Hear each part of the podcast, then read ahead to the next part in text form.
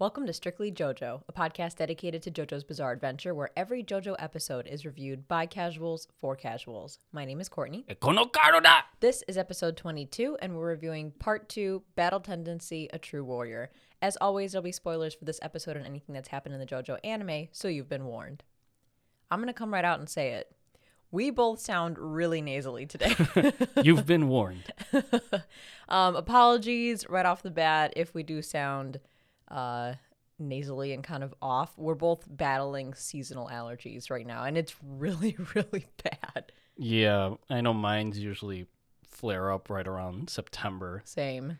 And I know this because even in grade school, like going back to school after Labor Day, like I was always dying during the month of September. But that was your signal. That was your body reminding you that it's time to go back to school.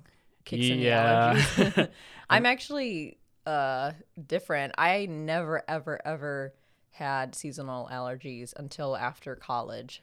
Um, I don't know. I think it's don't you develop allergies in like a seven year cycle of some sort, I thought that was more like specific allergies. like food allergies Yeah. or things like that. I don't have any other allergies at all, and for my life, whole well, for most of my life, I didn't have seasonal al- allergies, Blah, and now I have them, and it's it is rough, but we will push through it. Um, I chugged a bunch of hot green tea earlier to try and open up my uh, my passages here, so I don't sound as horrible. But the uh, the funny part is, we recently did some upgrades to our podcasting room, including uh, installing a bunch of audio panels. I guess that's what it's called. It's not soundproofing panels, but it's like audio dampening panels to help our sound be more acute and more crisp, Contained. contained. Yeah. And uh, on the flip side, you now get to hear our nasally voices more defined. Yeah, my Hamon breathing is super restricted right now. yeah, that's a that's a good point. How do Hamon users deal with allergies, seasonal allergies? Not sure.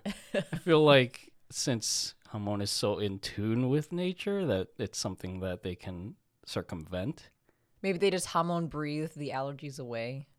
Yeah. Although, well, Zeppeli sneezes because he gets salt in his, Yeah, when he's salting or peppering Yeah. his I was sandwich. gonna say so. I wasn't gonna say like they're completely immune, but yeah, I don't know. I would like to think that they, again, they're one with nature and their use of Hamon, so they don't have to worry about allergies.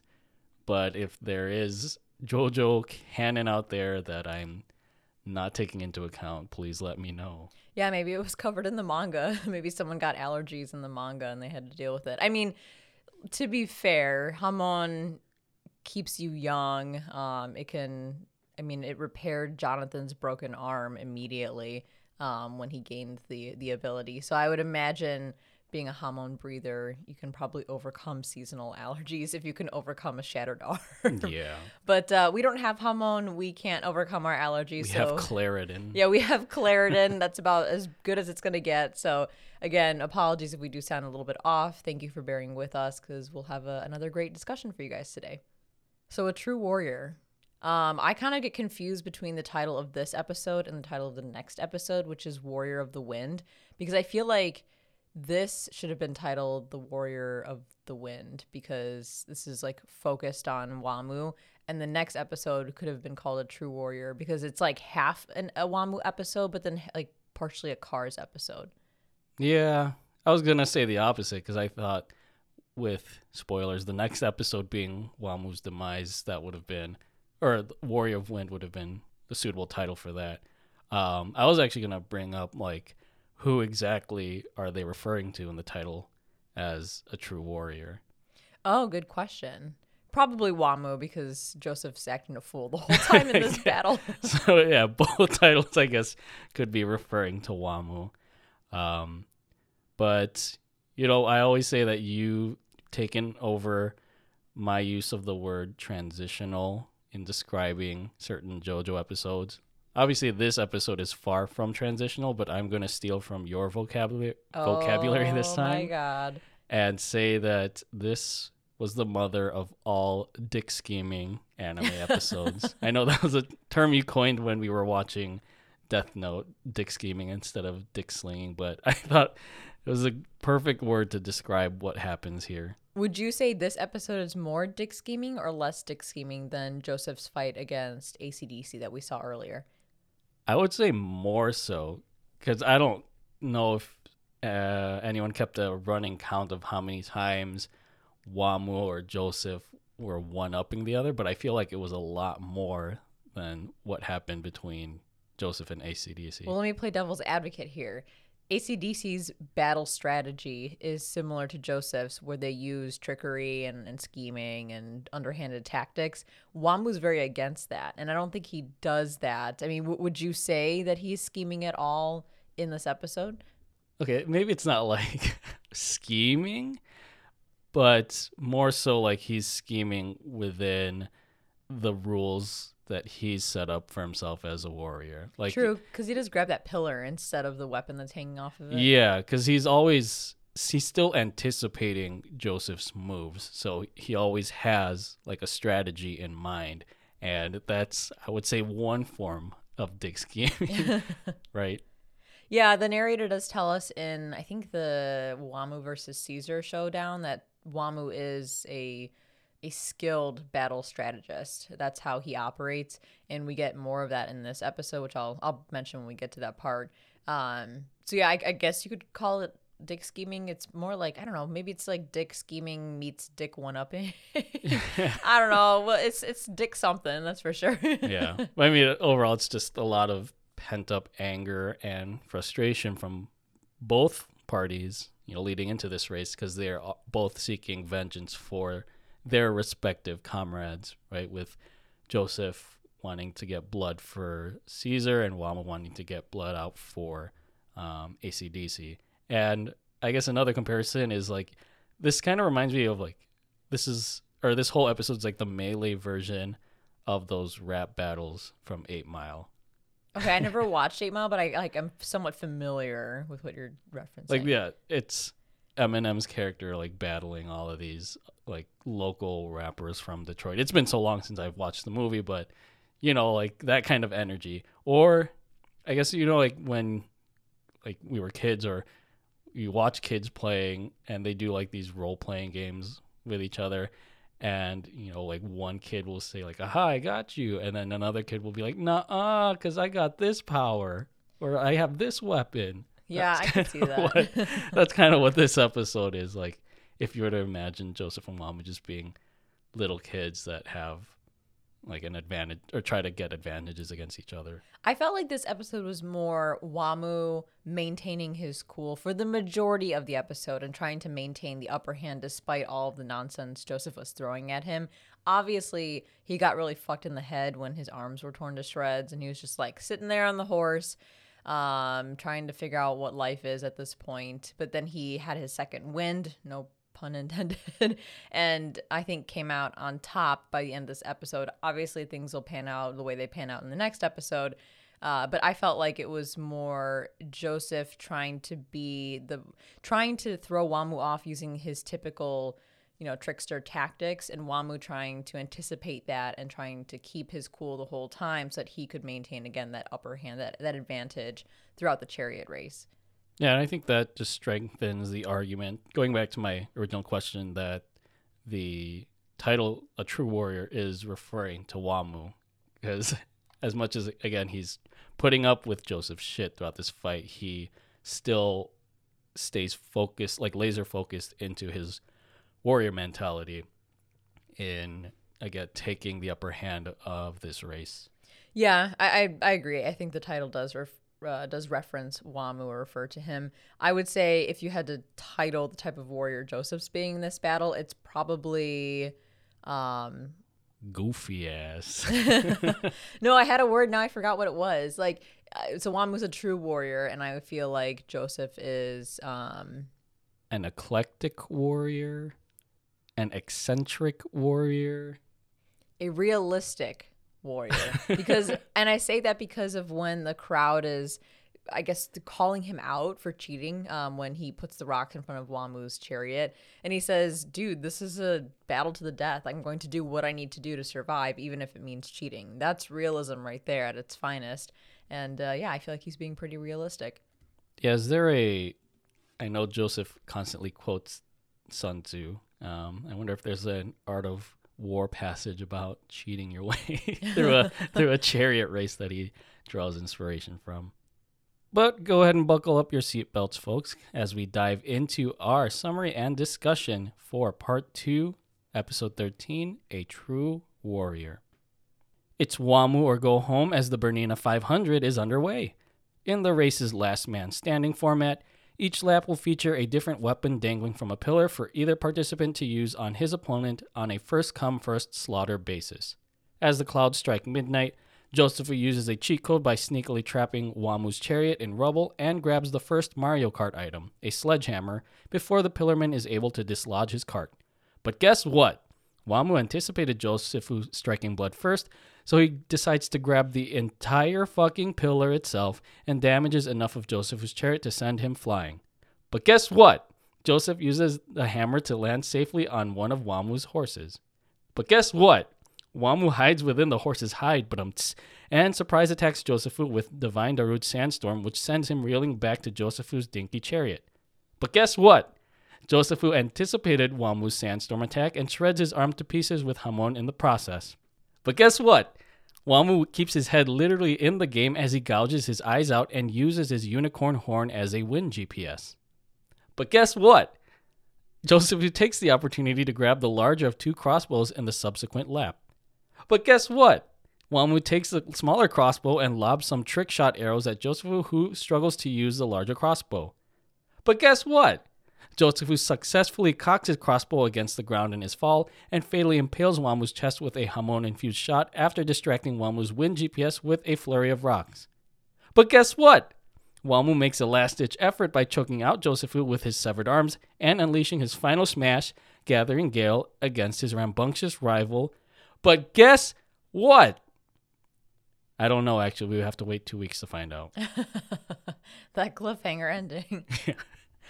And now on to our next segment of the show is that a music reference where we document any and all nods, homages, and tributes that this extraordinary anime makes to the ordinary world of music. But there's nothing. And for such an action packed, dick scheming episode, I am appalled. the only thing that I could come up with is since they're using horse drawn chariots uh, for this race, you could reference Chariots of Fire. If I'm sure people are familiar with the song. They probably don't know the title. Um, the one that they use in like athletic settings or like for victory purposes, like the. Oh, that song, yeah. yeah it's from the, the like it's from The Office. If anyone's familiar when uh, Michael films that commercial for Dunder Mifflin. Oh yeah, yeah, yeah. That, that's a that's a good episode. but yeah, missed opportunity, I guess. Well, now it's time for the JoJo meme rundown, where we list each new JoJo meme that appeared in this episode. And that's it, because there was none. wow. So, similarly to no music references, I don't think there were any major JoJo memes that popped up um, in this episode, A True Warrior. But as always, if there were any memes and I overlooked them, please reach out to us. Let us know because we want to make sure we honor every single meme. You can reach out to us on Instagram or on Twitter um, or via email or via our website. Please don't hesitate to let us know because JoJo memes are very special memes in the anime community and we have to acknowledge every single one. We have to do it, okay? Mm-hmm. We got to do it. So, diving right into the episode, noticeable difference, I would say, in animation quality for this uh, pretty pivotal episode, especially in the first couple of minutes. I feel like the animation that we got in the first moments of this episode was probably done by somebody different than the rest of the episode, mostly because the way that Wamuu and Joseph looked was very detailed with a lot more shading mm-hmm. um, and kind of blending of colors versus the harsh lines you usually get with shadowing and all of that. Very smooth animation um, for some of the moves during the battle as well. On the flip side, we did get some really nasty CGI, some like really nasty CGI. It's it's out there in the distance, but when you look hard enough, it's pretty jarring. Um, so yeah, I don't know if there was a different person or group that did the first couple of moments. Um, everything I would say leading up to when the chariot race started, but it was an interesting look. Yeah, I think the budget was a lot higher for this episode, not only just for the animation, but also because of the involvement of CGI, which you've you've already mentioned was not a good look. And I know we talked before about the difficulty of animating horses, right? And it's just funny that we had that conversation. And here we are watching the chariot race between Wamuu and Joseph. And you have these horses that just look dead. I mean, I know they're, they're vampire horses and like they're supposed to get, or, but even the riders themselves, it, it just looks like something out of a PS1 game. Yeah, I mean, when you get a good look at Wamuu or Joseph CGI'd onto their chariots, they don't even move. Like they're completely frozen, completely rigid.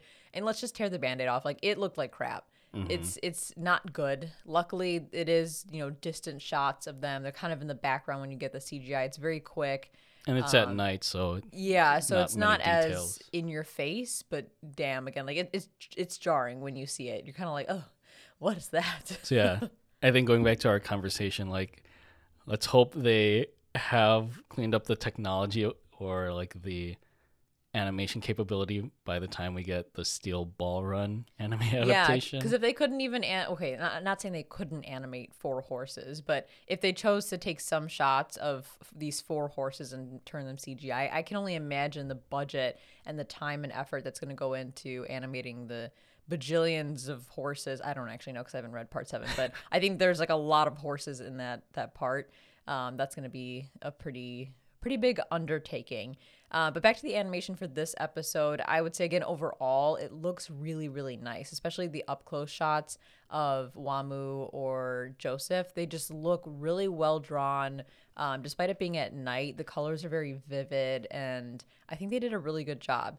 Again, it's it's an important episode. Um, the whole chariot race uh, in two parts is is really pivotal to the story especially given the relationship that Joseph and Wamuu have. So I'm not surprised that they they spent more time and effort on these episodes, but I think it was a smart choice. I think it would have dampened the epicness of this chariot race if the animation wasn't up to snuff.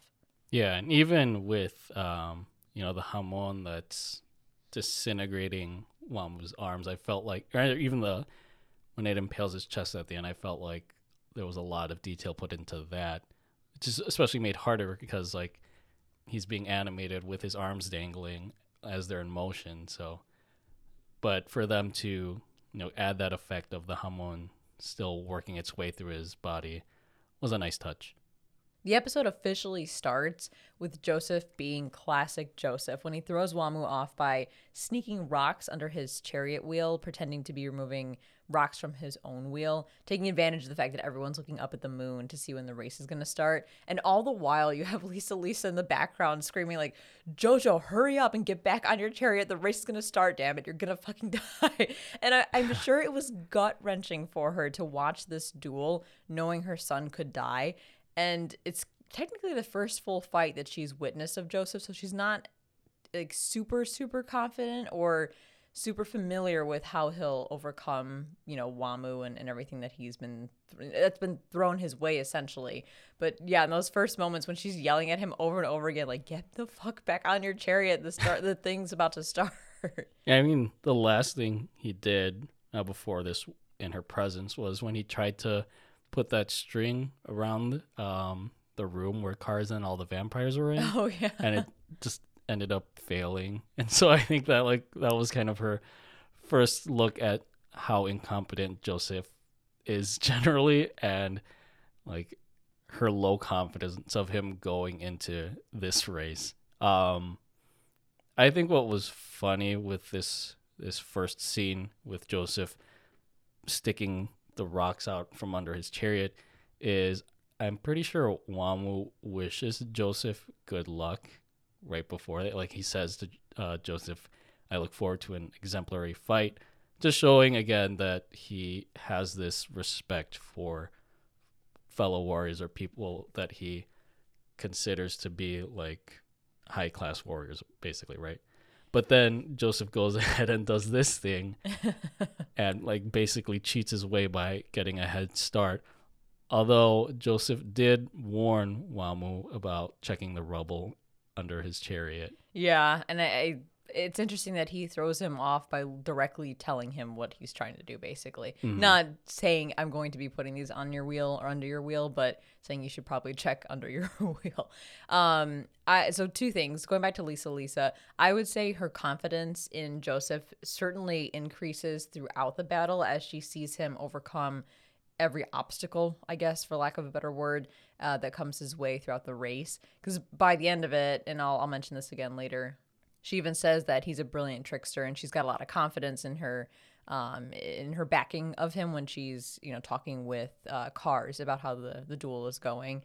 And then on the Wamu point, that is very interesting that you mentioned that. I didn't really think about that before because a a proud warrior or having that warrior code upholding that is incredibly important to Wamu. And the whole reason he even entertains Caesar and Joseph is because he sees that potential in them and he wants to acknowledge it and give it the proper respect. But mm-hmm. you think about his duel with Caesar, and that was a true honor code type of duel. You know, neither of them had underhanded tricks up their sleeve. Like they they had their tricks right? Because you you have mm-hmm. to in a in a fight obviously. Otherwise the opponent's going to be able to predict everything you're doing. But there was nothing that was underhanded and by the end of it he acknowledges caesar as a true warrior i guess and then you have joseph here who is dicking around the whole time, definitely not upholding any sort of honor code. Yet by the end of this fight, as we'll learn in the next episode, Wamu acknowledges him as a, a true warrior as well. It's I think it's more about how Joseph pays respects after the duel and Caesar paying respects, I guess, during the duel. I think the best way to compare it is you know, like with the fight between Wamu and Caesar. It's like they both had their own. If we're looking at this in terms of a fighting game, they have certain moves they can use against each other, right? Certain combos. Whereas with Wamu and Joseph, it's like Joseph has cheat codes for the game, and so that's what he tries to do in gaining the upper hand against Wamu. Um, so I get like it's as much as like Wamu respects uh, Joseph by the end of this battle. I think he it's more of respecting the ends rather than respecting the means. Yeah, and again, after the whole rock under the chariot wheel thing, the crowd yells at him, calling him a cheat and all that. And he does say, This is a death match. As far as I'm concerned, cheating doesn't matter. And to me, like, that's fine. I, I get Yeah. that. I can respect that. It's like a win Um, at all costs. Yeah, because the the cost is your own life, and there's more to more at stake. I would say for Joseph than just his own well being. It's the safety of the world, the safety of the Red Stone of Aja, the safety of his mother that he doesn't know is his mother yet. Um, if things spiral spiral out of control, then that means Speedwagon is in trouble, and Smokey's in trouble, and Erina's in trouble. So there's a lot riding on this. Plus, of course, avenging um, Caesar after he was killed by Wamu. So I don't blame him. I know it's not the most honorable thing to do, but I don't blame him for cheating the way he does when his life is on the line. When they finally reached that big pillar, I was at first wondering how Joseph could hold on to such a huge and heavy weapon, the, the sledgehammer he's got, when it's covered in oil. But then I remembered that he can use Hamon like a magnet from that Hell Climb Pillar episode. I mean, Uh, right, yeah. they were using the oil plus the hamon as a way to kind of stick themselves to the pillar. I imagine it's the same thing here because when he covers the thing in oil, I'm like, that is gonna go flying out of your hand, like it almost already did. oh, you're talking about after he picks it up? Because Yeah. he was struggling to hold it because of the The G forces. Uh, yeah the G force of, of him moving forward whilst trying to grab the weapon. Yes, and on that point, that there is JoJo logic. That's not Hamon logic. That's what we like to call JoJo logic because you're telling me this huge ass sledgehammer, which I'm sure weighs a ton, gets not only slipped through um, his fingers, it, it's hooked onto this tiny ass nose ring that's on his pinky. That's a strong fucking ring then. and a strong fucking pinky, if you ask me. Oh, yeah. so not only does the nose piercing not break, his pinky also doesn't get ripped off of his hand. And somehow there's a, a little hook on the back of the sledgehammer. Is that do sledgehammers normally have hooks like that on the back? Mm, Maybe if like they're trying well, they were trying to hang it off the pillar. That's true. Right. Yeah. Well, he got fucking lucky there. So anyway, that's JoJo logic. Um, but then afterwards, when he smothers it in oil, so that he can not only use it to crush Wamu, but also impale him with Hamon. That's Hamon logic. I realized after I kind of stopped and thought about it a bit. But there is a lot of JoJo logic that goes on in this episode besides the whole sledgehammer thing. Um, because I know at the beginning of the episode, they mention how like one lap around the entire course is 900 meters or so, and the horses are able to make the lap in one minute. But a lot of the action takes place over the course of this like 20 minute episode. And so there's a lot of dialogue in between.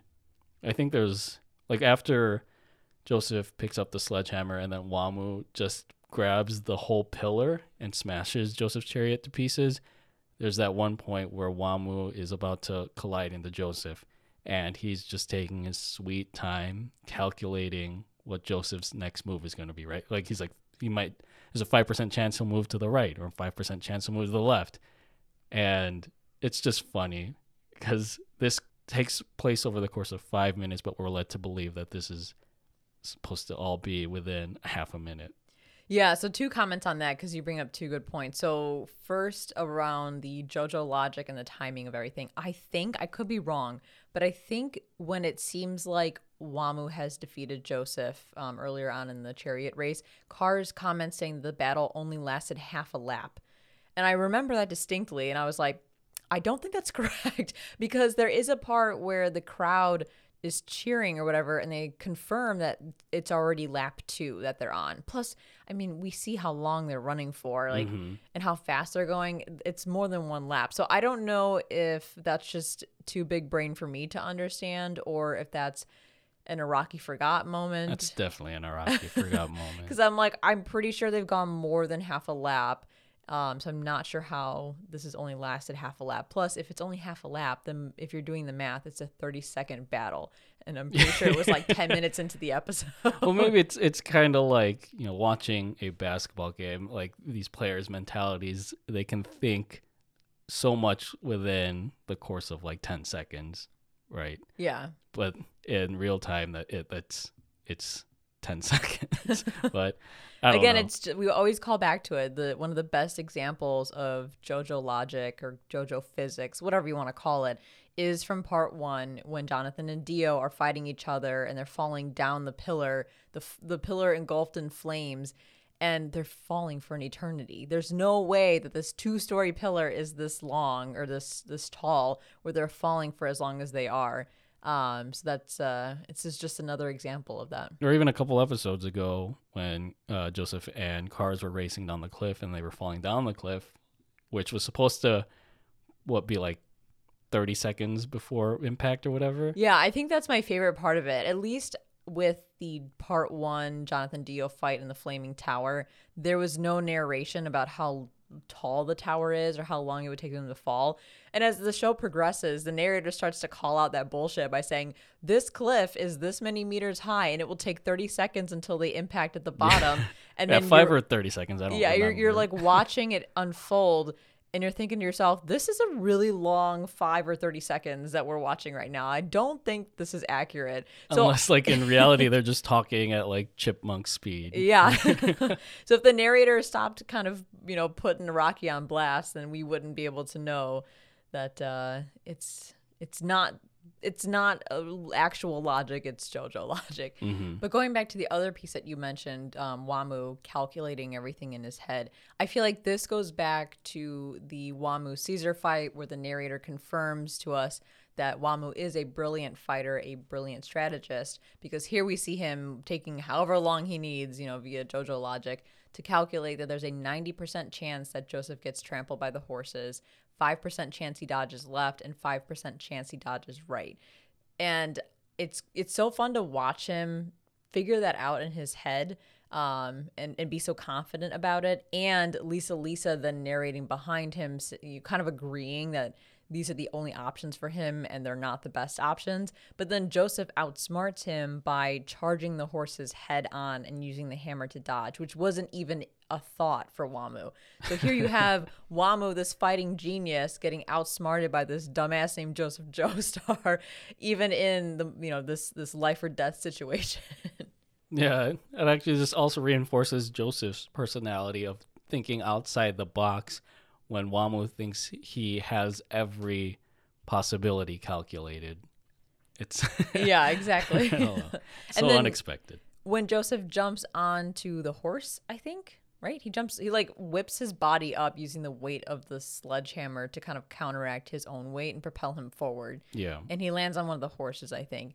And then he says, Luck's on my side after all. What are the chances the hammer would get stuck on my ring? Guess luck is a skill after all. And I just thought to myself, yes, Joseph, you're the master of luck as a skill, as we've learned throughout part two. Oh, yeah. Um, because how many how many times, right, ha- has he had these moments of luck that have just panned out in his favor? And you know, as as clever as he is, he wouldn't have even thought that this would be possible for him. And it happens multiple times in this fight as well. You have the the sledgehammer on the peak the pinky ring and then you have the uh the crossbow getting cocked back when he falls to the ground Mm-hmm. that's pure luck as well and i think he acknowledges that too so i would say if luck is a skill then the person who does it the best is joseph joestar Agreed. So as the battle progresses, um, and Cars assumes the battle is won, but then is uh, surprised that Joseph still has more tricks up his sleeve. That's when Lisa Lisa chimes in saying that Joseph is a brilliant trickster. But whether or not it deserves praise is another thing. It's what probably one of my favorite lines that she has because she acknowledges that her son is the way that he is. Probably takes a little bit of that from her, as we saw in the previous episode. She can be pretty cunning herself but she also acknowledges that that's probably not the best way to be. So she's like, mm, I don't know if it's a good thing, but yeah, he's good at this. I mean, so far in the race, he's been having a good track record of him being a, a tricky bitch. yeah. um, yeah, I, I also just think it's funny that Lisa and Lisa and Cars are taking over Speedwagon's role as these play-by-play sports commentators, but now it's like like it's evenly balanced because Cars speaks on Wamu's behalf and Lisa Lisa on Joseph's behalf. Um, I also just liked how Cars mentions Wamu having become one with the horse and the horse is with him. it's like, oh, it, it's like uh, Rogue One took inspiration from this line. Yeah, and Joseph even says um, when he jumps on the horse, doesn't see Wamu around, and then his hand sticks out. He's like, "Oh shit, that's right. These guys can hide in other living things." I don't think we've seen that since Santana, right? Mm, Or did we see that? I mean, there Oh, was also part one, but No, That I'm was, thinking like, like, what when Pillar Men? Joseph's witnessed it. oh right, right, He right. saw it with Santana, and then I guess technically he did see it with ACDC when he took over Suzy Q. yeah, because he did infiltrate her body. Because honestly, I forgot that was a, another skill until Joseph said that.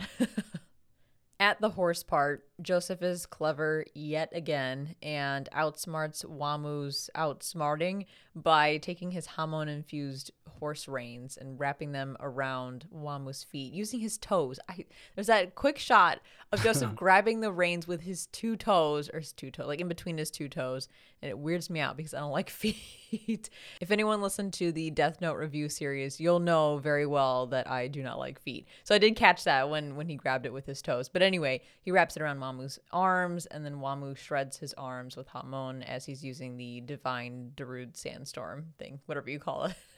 And thinking about it more, this is another instance of Joseph thinking outside the box. Like with the piece of information that Cars gave them, saying that the reins of the horses will be infused with Hamon, so he's able to control it.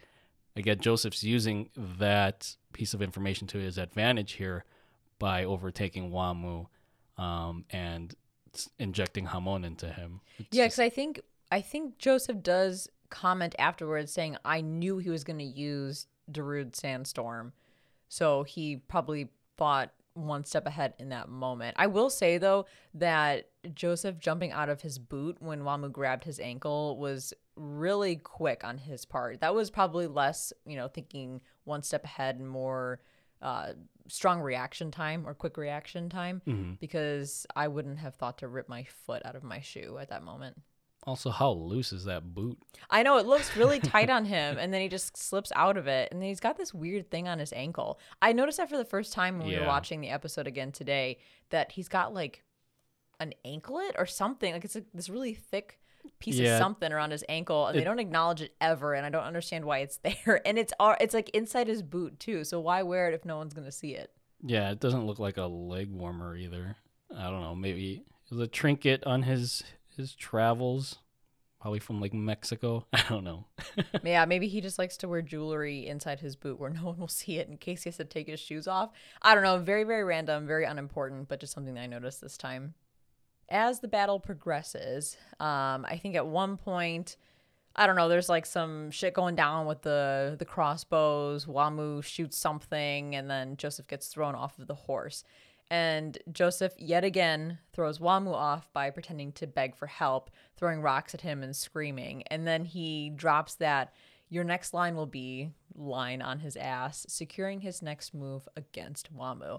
And unlike ACDC, Wamu repeatedly falls for Joseph's tricks, even when he's on the lookout for those tricks. Because I think right before that, he he comments saying um, or asks the question, you know, does he have something up his sleeve? Is he preparing to trick me or something to that effect? So he's already looking and anticipating, looking for or anticipating this trick to happen, and yet he still falls for it. Looking, huh? oh, okay. I guess he you gouged his for- eyes yeah, out. You forgot that key piece of info before this. Figuratively speaking, he's looking for it. Yeah, and talk about this. Your next line. I don't even remember the last time you or Joseph used this. I think it was against ACDC. Was it okay? Like which the first part of their fight. Yeah, which was a while back. Yeah. And so for him to use it again on another Pillarman here, it's like full circle. I just love that. Um, so the line is your next line will be "Do not disgrace our duel, Jojo," and then Wamu says it, and usually the camera will zoom in on that character's face and show like a, an expression of panic or whatever. I just love how because Wamu's gouged his eyes out, his his eyes are closed, but the camera still zooms in on him and his facial expression doesn't change, but you hear his like grunt of shock. I don't know. It, it's just like, just like, oh. yeah, it's just a funny, like, comedic timing there, and maybe that was intentional on the animator's part, but yeah, Joseph gets his gets the one up here um, with the bank shot, right? Yeah, and it impales him from from the back. I I just love anytime Joseph drops that your next line will be on someone's ass. It's it secures their their fate. Well, Yeah, for the most yeah. part, it does. and it's him using Wamu's exact move against him, um, because I think that's what Wamu had done previously by doing a bank shot, which that just seems so far fetched, and you know you just have to suspend disbelief for this entire race. But for Wamu to know that there was a little piece of like rocks jutting out from the perimeter of the course that was able to hit Joseph directly um, at that angle. It just confounds me. And maybe there's a mathematician out there who can actually calculate the possibility of, you know, Wamu hitting Joseph with that bank shot, or even Joseph hitting Wamu with the bank shot. I would just love to see if that math truly exists. Yeah, submit to that. What's that subreddit? They did the math or whatever. Yeah. Submit it there. There's a lot of JoJo Logic moments that you could probably submit to that subreddit, and I'm sure it would be a lot of fun for people to try to figure that one out. Mhm. But I wanted to go back really quick to, you know, before this whole crossbow sequence, um, we find Wamu like backed into a corner basically, especially after Joseph takes out his uh, his arms and they're disintegrating with Hamon. Uh, I think Cars mentions like this switching win back mentality that a lot of athletes go through. I think it's almost like athletes trying to make a clutch play. And that's exactly what Wamu does here, even though he's, again, backed up against the wall or backed up against the corner. He is so confident in his warrior abilities that he challenges himself to win at all costs by gouging his eyes out and placing himself at this severe disadvantage while still fully utilizing his strengths. It's kind of parallel to how Joseph refuses to take the antidote um, in the ring that he has until he wins this match. So it's like both both competitors are really confident in their ability to win. And it's just crazy that Wamu would go to this length to show how dedicated he is um, as a warrior and how confident he is in his skills um, to do something so drastic. Yeah, and I don't know, like the whole gouging his eyes out thing confuses me because his hands are dangling by his forearms with basically threads of flesh because of the hamon. How does he have enough control over his arms when his muscles aren't attached to gouge his eyes out? And I know that's super minor, but that was the question that came up in my head when I watched this scene. I I think the logic I can put to that is that these ultimate beings or whatever these pillar men can control their severed body parts because I think back to the Santana fight and there's the part where he gets blown up or there's parts of him everywhere and he just controls those pieces. Right? I think so. And even at the end here where Wamu sticks his severed hands into his chest and they come out and he's still able to choke Joseph, like he's still in control of his hands. Yeah, that and um, as we're th- talking through it, I also recall the fight against uh, Straizo. He's not even a pillar man, but he was, I guess, a vampire when he fought Joseph. And when he got blown up by Oh, those right, thousands of yeah. grenades Joseph somehow put on his body, he was able to bring his body parts back together and reassemble them. So I think that that's part of the skill base that the pillar men have is being able to control severed body parts. Mm-hmm. But as you mentioned, he somehow tears his own arms off, places them inside his chest, and they fit inconspicuously. Um, I just that whole thing, like that was just so weird to me because wouldn't Joseph notice that? Th- This happens within like a few seconds um, of them, I don't know, going at it at the, at the last moments. And I feel like that would be something very obvious that, that he would notice. Unless because like Wamu falls after he gets shot in the chest. And so within that frame of him falling, I don't know, maybe he was able to fall precisely so that his arms would get lodged, Lodged. inside his chest. Although he would have to anticipate, or maybe he was smart enough to anticipate that Joseph's shot would impale his chest. And so, I don't know. He I'm trying to justify the He- weirdest shit. He purposely got hit through the back so that he would have a gaping hole made in his chest. yeah, there's more dick scheme. But okay, so now let me think about this a little bit more. If he has a gaping hole full of hamon in his chest and he cramps his hands into that gaping oh, hole of Oh. hamon, wouldn't the hamon disintegrate his hands? maybe unless I was gonna say like maybe he only lodged it so far where the hamon disintegr- disintegrating his arms were in, in the chest, but then you'd still see like his Two hands sticking hands out of got his like chest. a like a flower sticking out of his torso. yeah, we're I thinking way too hard Yeah. for this this JoJo logic here, but you know, fair questions, fair questions. Mhm. And moments after Wamu launches his two severed hands at Joseph and chokes tries to choke him out, we get that cliffhanger ending where Wamu is about to destroy Joseph with some crazy ass final boss attack of some sort. Although you kind of see bits of him explode from his shoulders, right? So it's it. I think with this cliffhanger, it could have gone either way. Obviously, we know what happened, but as ambiguous as it is, like, we do we think Wamu does get the upper hand or gain the upper hand against Joseph?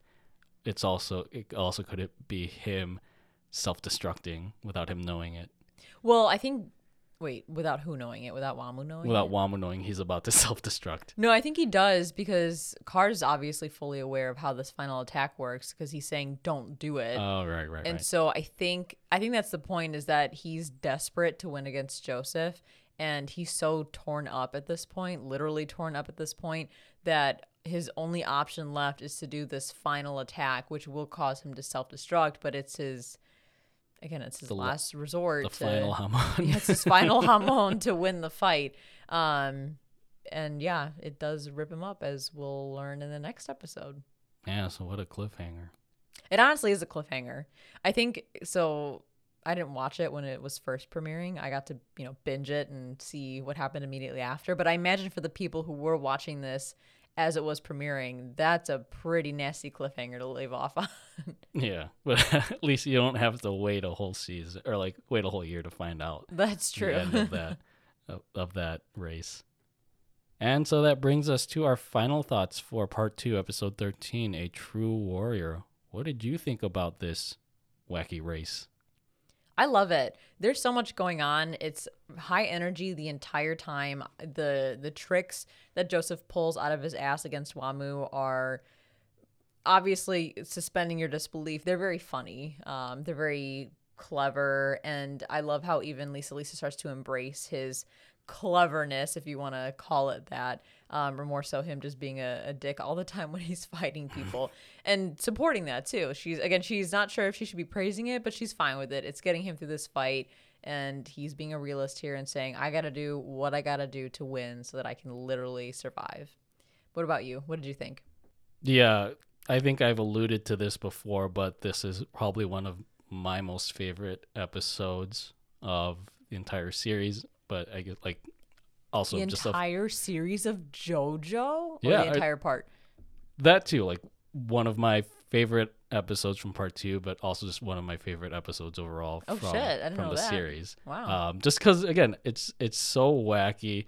It really embraces the Would you say it's so bizarre? yeah, I was gonna say, yeah, before you I, ru- interrupted I ruined it. Sorry, I ruined your line. but it, it really embraces the bizarre aspect of the series. And of course, in that respect, there's plenty more to come. But I think this kind of is the one episode that that cements that the bizarre part of JoJo's Bizarre Adventure. Do you have other favorite episodes? Oh yeah, there's there's plenty in like part three. What would you say is your okay? This is like very much an aside, but what would you say is your favorite JoJo episode of the anime so far? Do you have one? So far in part two, or No, like, of the whole so series. far as in like parts one through five. Does, does anything stand out as like the number one Mm. See, favorite I- of yours? I, I think I would have to as we're going through this series because like there's a lot that I don't remember, especially with part four. Although I have a favorite in part four as well, um, but I would say probably at the forefront right now, the one that I clearly the, remember the most is Jotaro's uh, card game against uh, Darby. Oh, Darby Senior. Yeah, that's probably like right now my most favorite episode of JoJo. Raise the tall.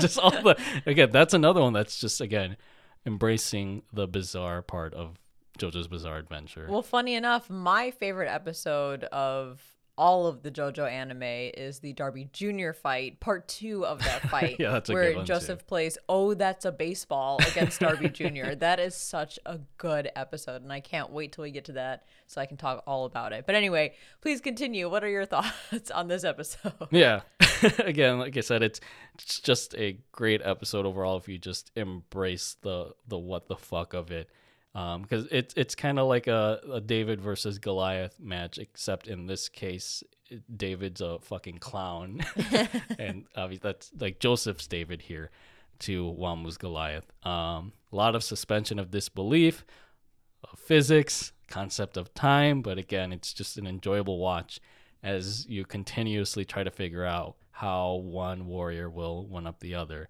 And so I'm very much looking forward to the thrilling conclusion of this equestrian barrage in the next episode. Equestrian barrage. you know, like equestrian dressage, but um, more violent. And that wraps up this very nasally episode 22 of Strictly JoJo. Again, thank you for bearing with us through our allergies. If you enjoyed the podcast and would like to support the show, then head over to patreon.com slash the Strictly series and subscribe on your favorite podcast service so you can be notified when new episodes premiere every other Monday. Follow us on Instagram at the Strictly Series and on Twitter at Strictly Series, and connect with us there or on our website, thestrictlyseries.com, to share your thoughts on JoJo's Bizarre Adventure. You'll also find more info on Strictly Anime, our other podcasts for anime reviews and discussions. Thank you so much for listening and sharing our love of JoJo. Stay weeb, everyone. To be continued.